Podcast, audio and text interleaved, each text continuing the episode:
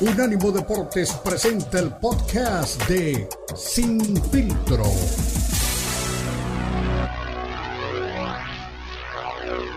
De ayer me mandó un, un, eh, mensaje escrito por Ricardo Ceris, lo, lo voy a leer más adelante, pero bueno, dice René Zamudio, dice, para mí que el boxeador número uno mexicano es Canelo Álvarez, pero está muy mal coacheado, o sea, está muy mal asesorado, ¿no? Quiere decir, se deja mal influenciar.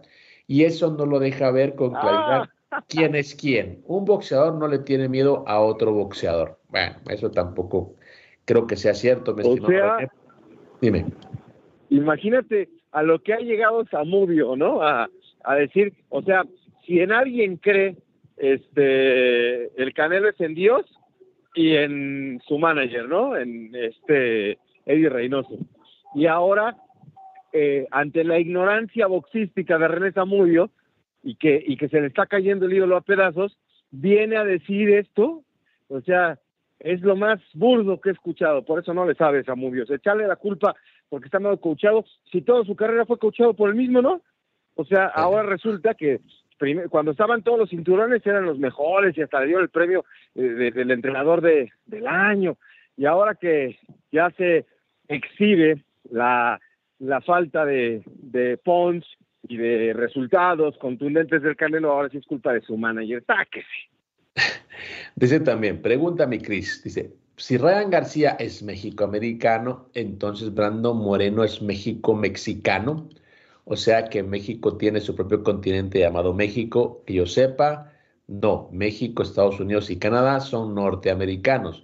Los estadounidenses son los únicos americanos. Bueno, bueno, mi René, no sé a qué sale este comentario, pero bueno, es, es, es un- son modismos, sabe, ¿no? no sabe ni de geografía, no sabe ni de geografía.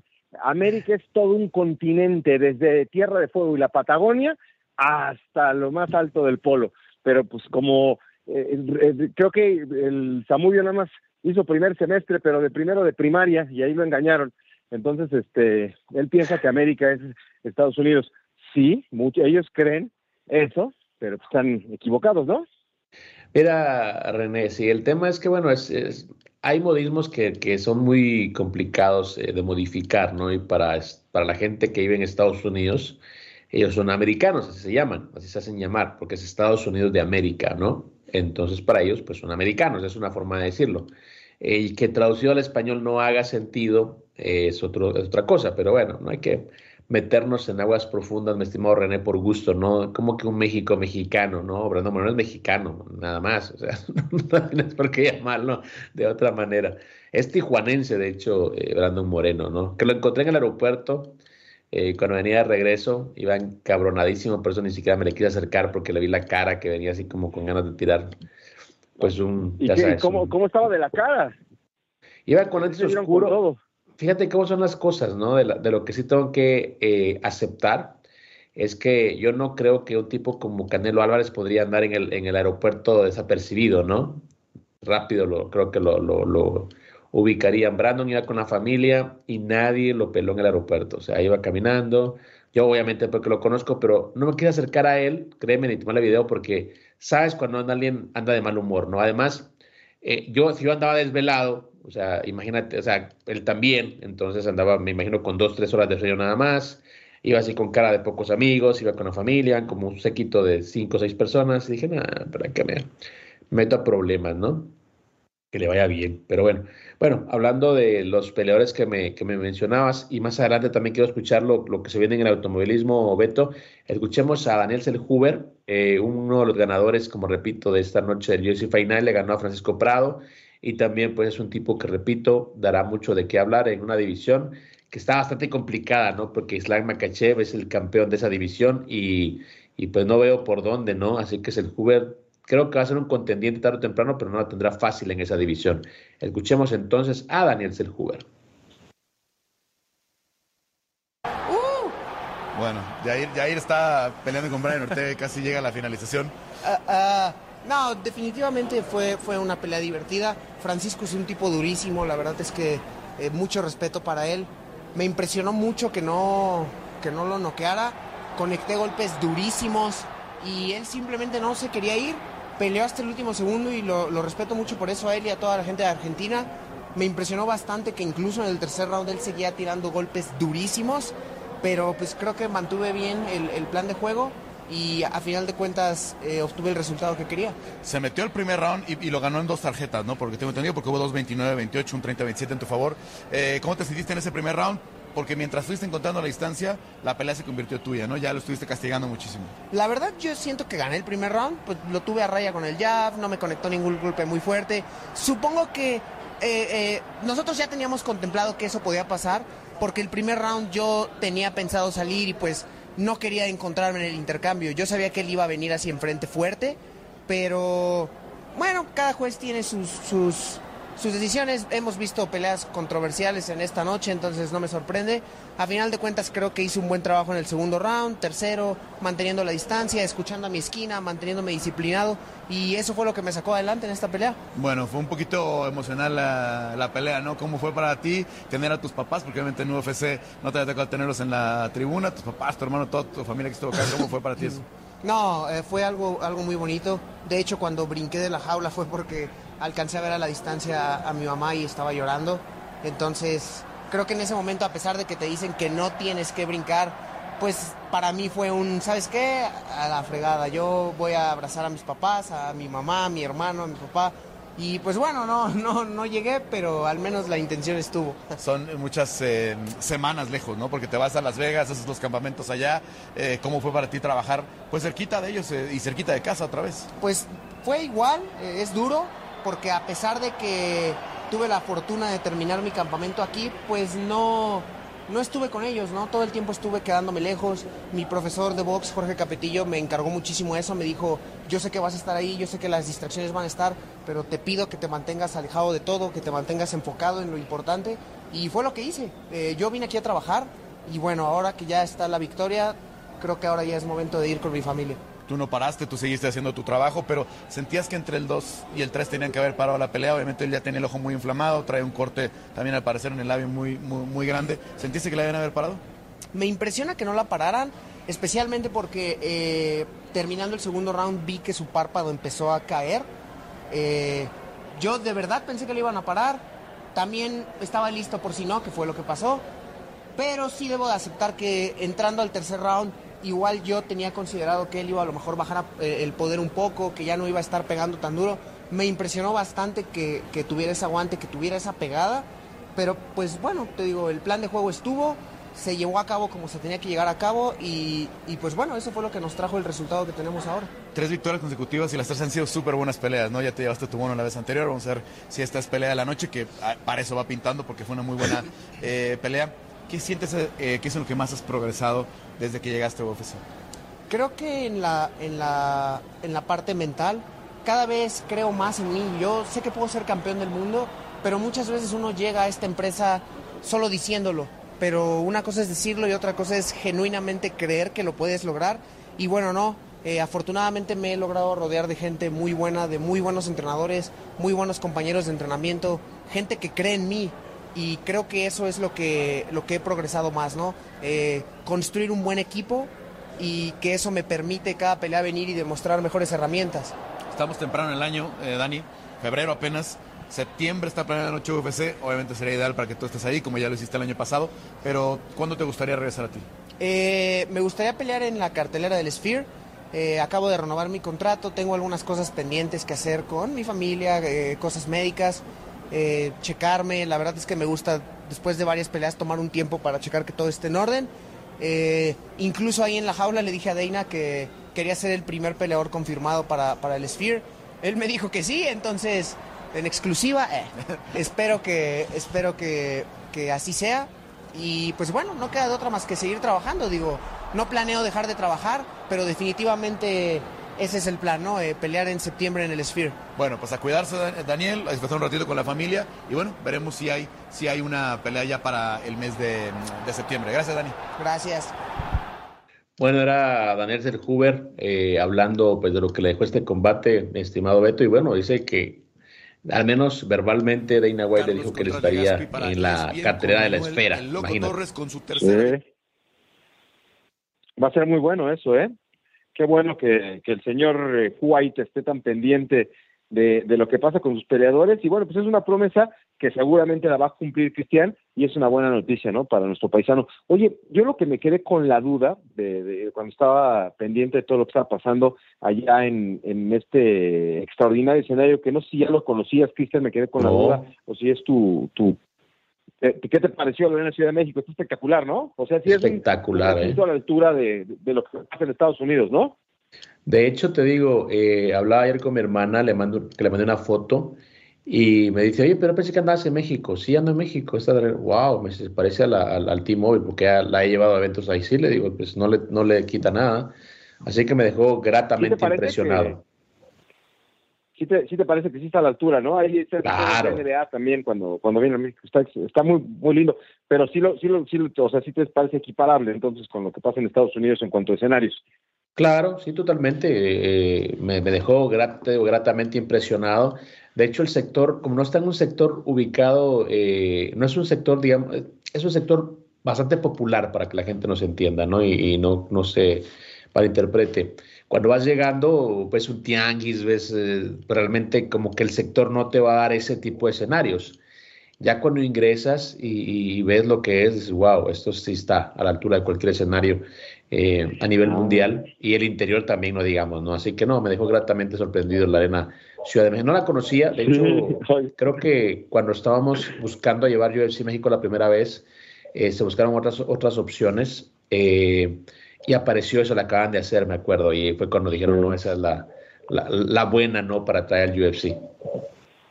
Sí, pues sí, es que tienes razón, toda la zona que está alrededor, yo estuve hace no mucho tiempo ahí también, sí, o sea, hay tianguis y te venden camisetas y todo, o sea, sí ves el entorno y dices, ah, caray, ¿a dónde me llevan? Pero ya cruzando, inclusive el estacionamiento es gratuito, este, Cristian. Esa, ese recinto es propiedad de TV Azteca, es dueño de TV Azteca.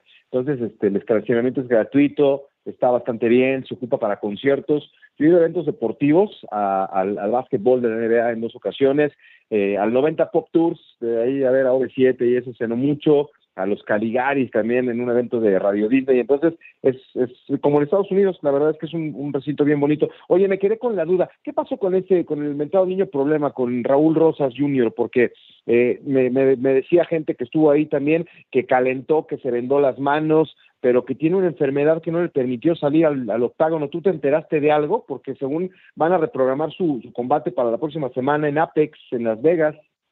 Eh, sí, bueno, eh, la declaración oficial es que se enfermó. ¿De qué? No sé, pero sí.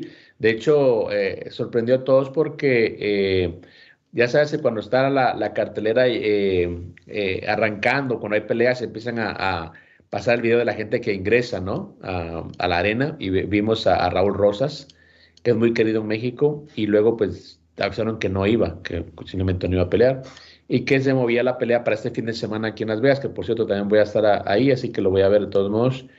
Eh, y bueno, no dieron una mucha explicación, la verdad que me, también me quedé con, con, la duda, pero no han querido eh, pues dar un poquito más de detalles porque sí es muy, muy, eh, muy raro, ¿no? Pero por ejemplo, mira, lo de Brian Ortega, eh, la repetición, me imagino que está por ahí en algún TikTok o algo, el tipo sube al octágono y empieza a saltar, ¿no? A, levantar los, los, los, los pies y se le dobla el tobillo. O sea, cualquiera piensa que se le fracturó.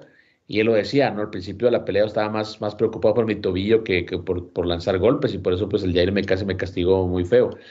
Eh, entonces, accidentes pasan, ¿no? Imagínate que en el Mundial, no solo aquí, en el, Mundial 2002, Cañizares, que era el portero suplente de España, estaba en su cuarto, eh, se acaba de bañar y se le cae la loción en el pie y se, se, le fractura el dedo gordo y lo sacan de la selección. Entonces, así es el deporte, la verdad, tan impredecible. Pero bueno, eh, Beto, una pausa, regresamos. Recuerden, esto es Sin Filtro.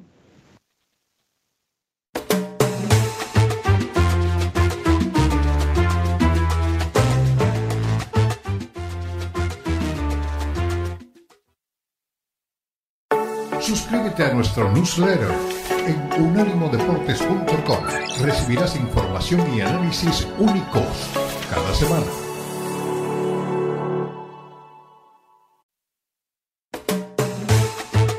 Estás escuchando Sin Filtro, el programa multideportivo presentado por Unánimo Deportes, el poder del deporte y la cultura latina. Sin Filtro, Sin Filtro.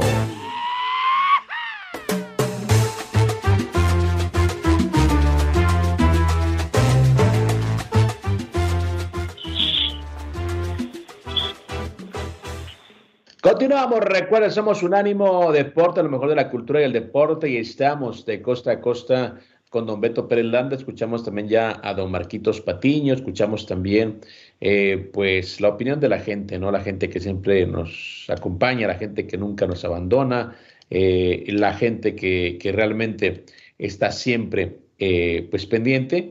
Y ahora también es momento de, bueno, de leer por ahí un mensaje que me mandó eh, pues don Carlitos Ochoa durante la semana, que de hecho también estaban eh, no discutiendo, pero sí intercambiando algunas ideas eh, junto a Patiño, Marquitos Patiño le dijo, oye, ahora quieres darles órdenes y eso, no, no, no se trata de eso. dice, querido Canelo y Canelo Team, dice Ricardo Celis, él es el director de, de, de TV.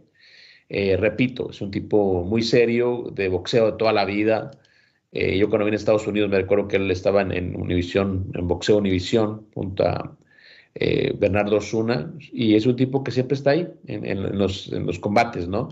Pero es un tipo muy corporativo, ¿no? Por obvias razones. Yo, yo cuando escucho, como repito, a gente como, como, como el buen Renato, como Trejos, como toda la gente que está involucrada en el boxeo, yo entiendo, no pueden hablar mal del, del producto que están vendiendo, yo lo entiendo pero Celis se sale de ahí y dice, bueno, querido Canelo y Canelo Team, sabemos que tienes el legado para ir al Salón de la Fama, sin lugar a dudas. Sabemos que has conseguido lo que muy pocos boxeadores han logrado, pero también sabemos que si no enfrentas a Benavides será una mancha imposible de borrar.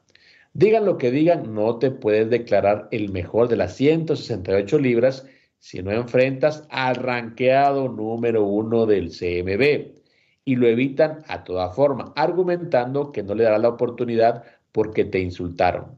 Si así fue, entonces castígalo arriba del entarimado, demuéstrale que eres el mejor y haz lo que se traga en sus palabras. Pueden escoger a Munguía, a Berlanga, a Crawford, pero esto es escoger y elegir al oponente que más se te facilite, así como lo hicieron con Yermel Charlo. Hacemos inmortales a esos grandes boxeadores que se recuerdan por los grandes combates que dan por esas guerras que fueron declaradas las peleas del año. Barrera Morales, Durán Leonard, Ali Foreman, Márquez Pacquiao, Gatti Ward, etc. Posiblemente tu mejor pelea de ese estilo fue la segunda en contra de Triple G. ¡Wow! Así la veo yo, señores. Siempre les he dicho.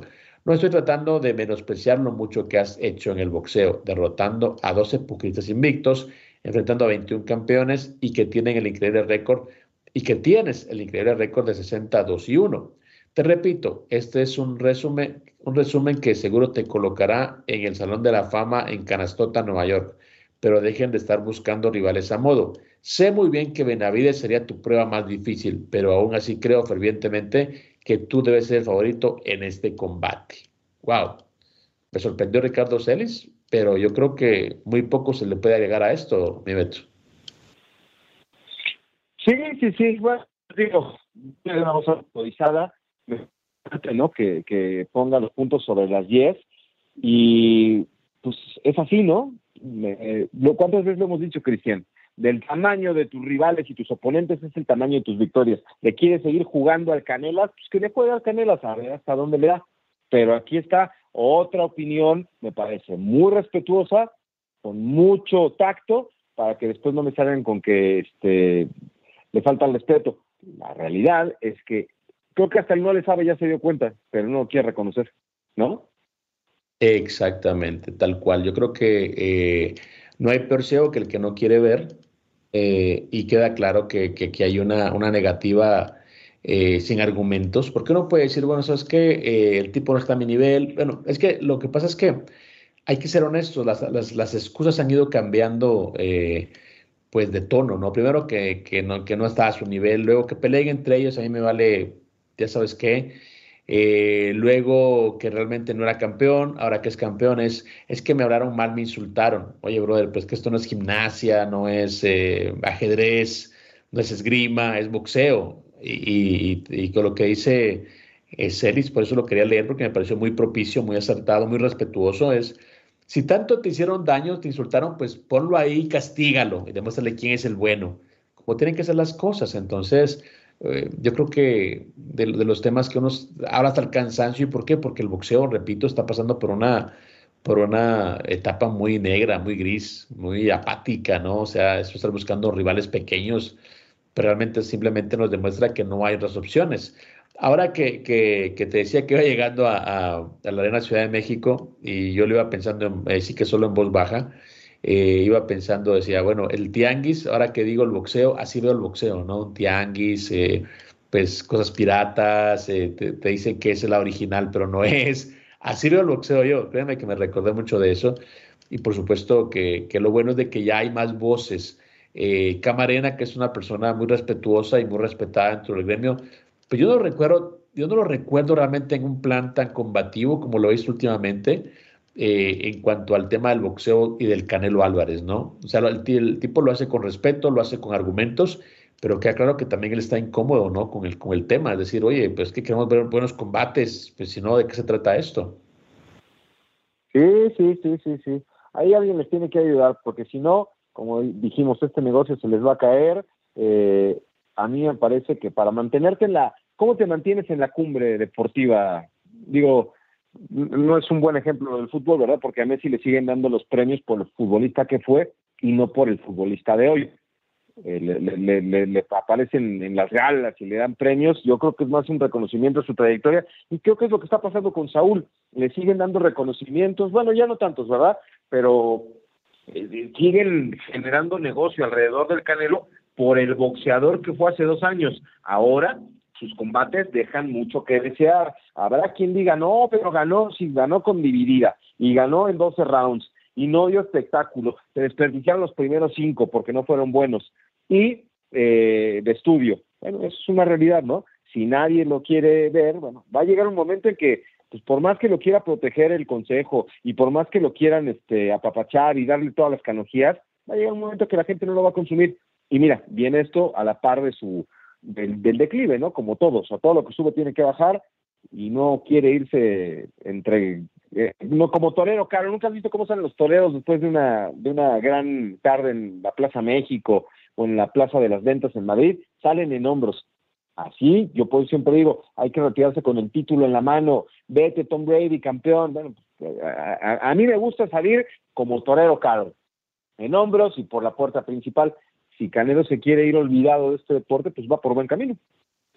Eh, por cierto, hablando de los deportes de combate, por eso no entiende ahora a Khabib Nurmagomedov, ¿no? Él se retiró invicto, eh, hizo eh, pues un buen número de peleas, no le quiso dar nunca la revancha a Conor McGregor, que se la ofrecieron por mucho dinero.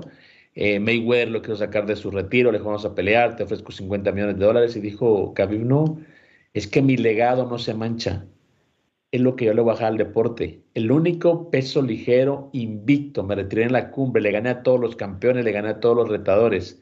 ¿Qué más había? Ya no quiero más, me retiro, pum.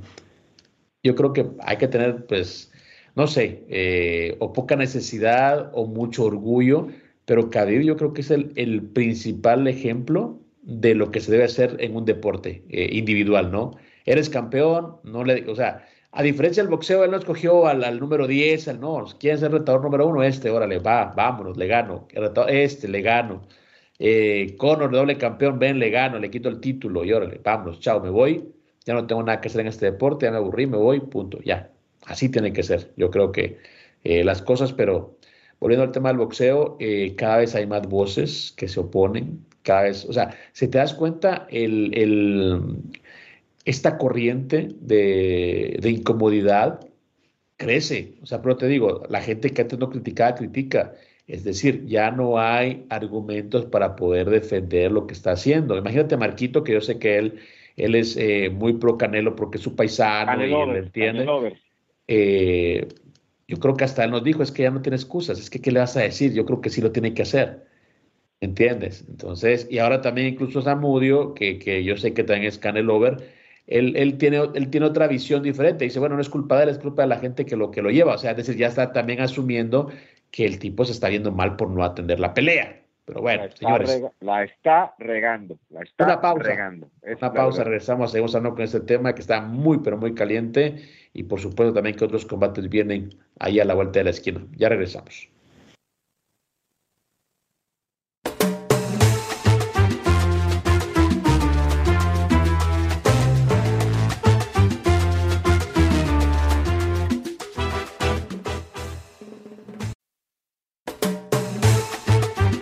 Estás escuchando Sin Filtro, el programa multideportivo presentado por Unánimo Deportes, el poder del deporte y la cultura latina. Sin Filtro, Sin Filtro.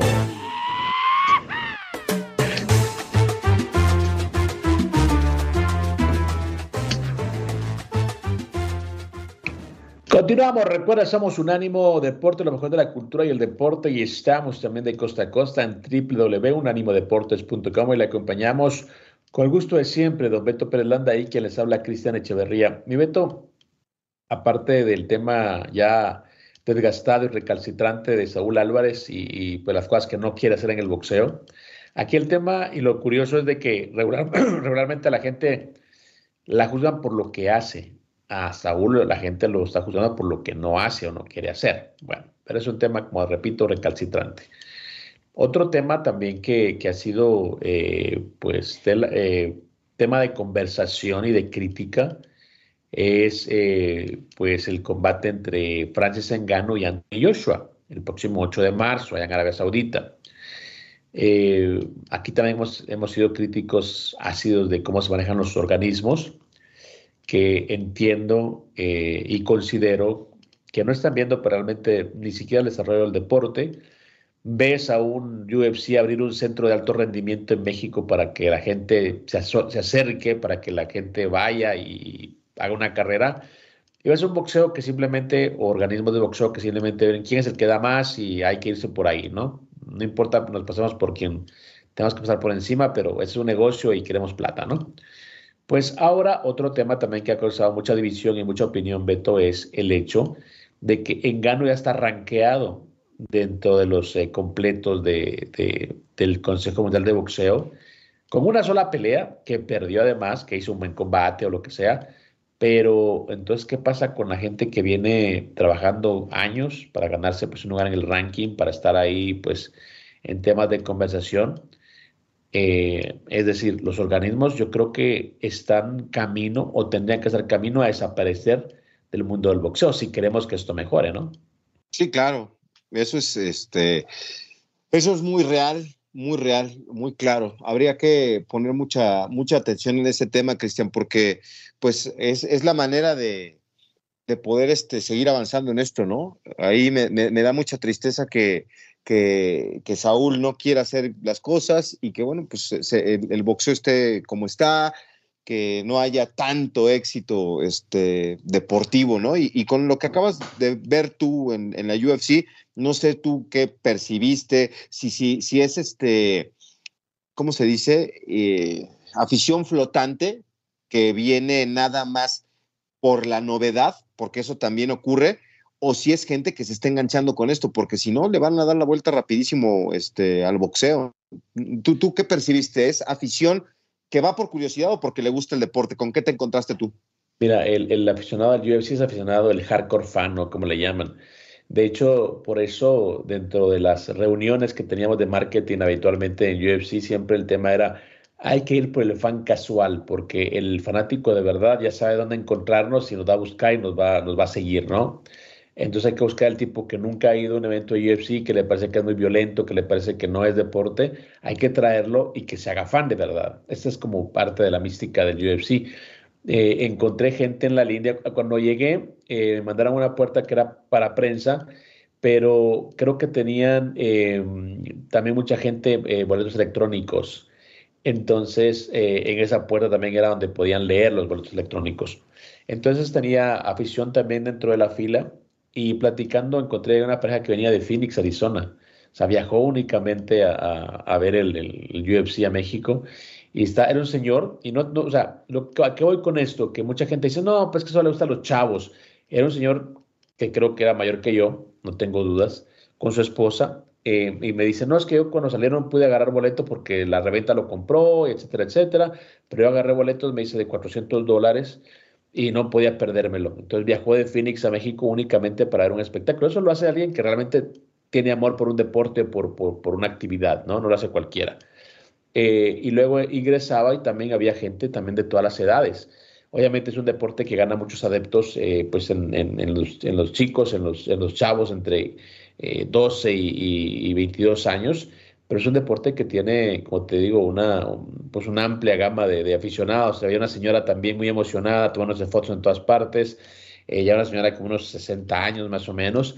Entonces, es un deporte que creo que ya tiene un lugar y yo sé que hay gente eh, que malamente o estúpidamente no conoce el tema y dice, no, que es para salvajes, no, ni siquiera saben de qué se trata ni siquiera han visto una cartelera, ni siquiera saben que son disciplinas, ni siquiera saben que el 85% tiene una carrera universitaria, los peleadores que pelean ahí, la gente no sabe que mucha gente de ahí que arrancó esa carrera la arrancó porque estaba en la universidad, eran luchadores y dieron la transición, o sea, mucha gente desconoce el tema y desconoce cómo se ha ido formando y por qué ha ganado tanto terreno en la preferencia de la gente. Entonces, yo creo que siempre hay críticas eh, eh, para todo, pero entiendo que si es un deporte que sigue cambiando, sigue evolucionando y lo bueno del, del, caso, y es lo que siempre destaco, es que los tipos le dan a la gente lo que la gente quiere ver.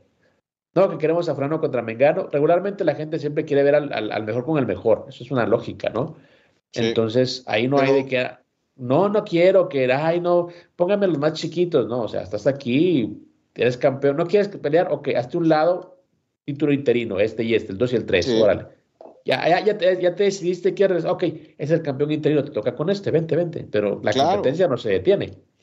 Por supuesto. Bueno, aquí lo que se ha comentado, ¿no? Este, eh, se ha hecho, acuérdate que todo lo que suceda alrededor de Canelo, por la gente que lo apoya y la que no lo apoya, eh, está causando mucho revuelo. Eh, se, manejó que rechazó los 60 millones de dólares para pelear con Benavides y, lo único que le interesa, es para que quede claro, ¿no? O sea, Canelo exige a Germán Charlo para su próximo combate. No le interesa pelear con nadie más y por ahí hay algunas fuentes que manejan que el Canelo Álvarez y PBC ya rompen este, su relación de mutuo acuerdo. No sé tú qué información tengas al respecto, pero pues Canelo, eh, o sea, tomaría una drástica decisión que evidentemente le va a pasar factura con los aficionados. Sea, aquí tengo inclusive una, una nota de Mundo Deportivo que dice, Canelo Álvarez tomaría una drástica decisión que le haría ganarse el odio de los fanáticos. No, ese ya lo tiene ganado, ¿no? de hecho, eh, también leía en declaraciones eh, de, Ricardo Celis también en su cuenta de Twitter, eh, que bueno, el rompimiento ya pues se dio entre PBC y Canelo Álvarez y que de hecho la gente o los rivales que le está ofreciendo Dazón con Matchroom, que es su otro socio también de negocios con, con Eddie Hearn, son Edgar Berlanga, que ganó el fin de semana en Orlando, eh, que sí es de su size, sí es de su división, pero obviamente no tiene tantas peleas, Boricua. Y el otro sería también Jaime Munguía. Entonces, eh, por ahí pasa eh, lo, que, lo que puede venir. Pero yo creo que Munguía al menos sí es un tipo que le puede dar una mejor pelea que Yermal Charlo, hay que ser muy honesto. Entonces, vamos a, vamos a hablar del berrinche, ¿no? O sea, si no me ponen al boxeador pequeño, no quiero boxear. Pues bueno, yo creo que también las empresas que ponen la plata para los eventos dicen, oye, es que si le pongo a este, pues la gente ya está muy, muy, a la defensiva, ¿no? Como que no, no, no, no, va a ser un buen negocio. Entonces yo creo que también, eh, partiendo de que esto es, pues eso es una, es una industria, yo creo que también hasta la gente que pone la plata también está desesperada porque no puede perder dinero todo el tiempo. Pero bueno, estimado Beto, vamos a una pausa, la última. Al volver tendremos obviamente por ahí un recalentado de noticias de la Fórmula 1 que arranca ya en Bahrein eh, también tenemos por ahí un hecho lamentable a Cam Newton, el mariscal de campo de la NFL, pues lo atacaron unos seis chicos en una eh, pues, actividad pública que tenía eh, y también le diremos que cuál es la nueva novela ¿no? entre Travis Kelsey, Gronkowski y por supuesto Taylor Swift. Una pausa, ya regresamos.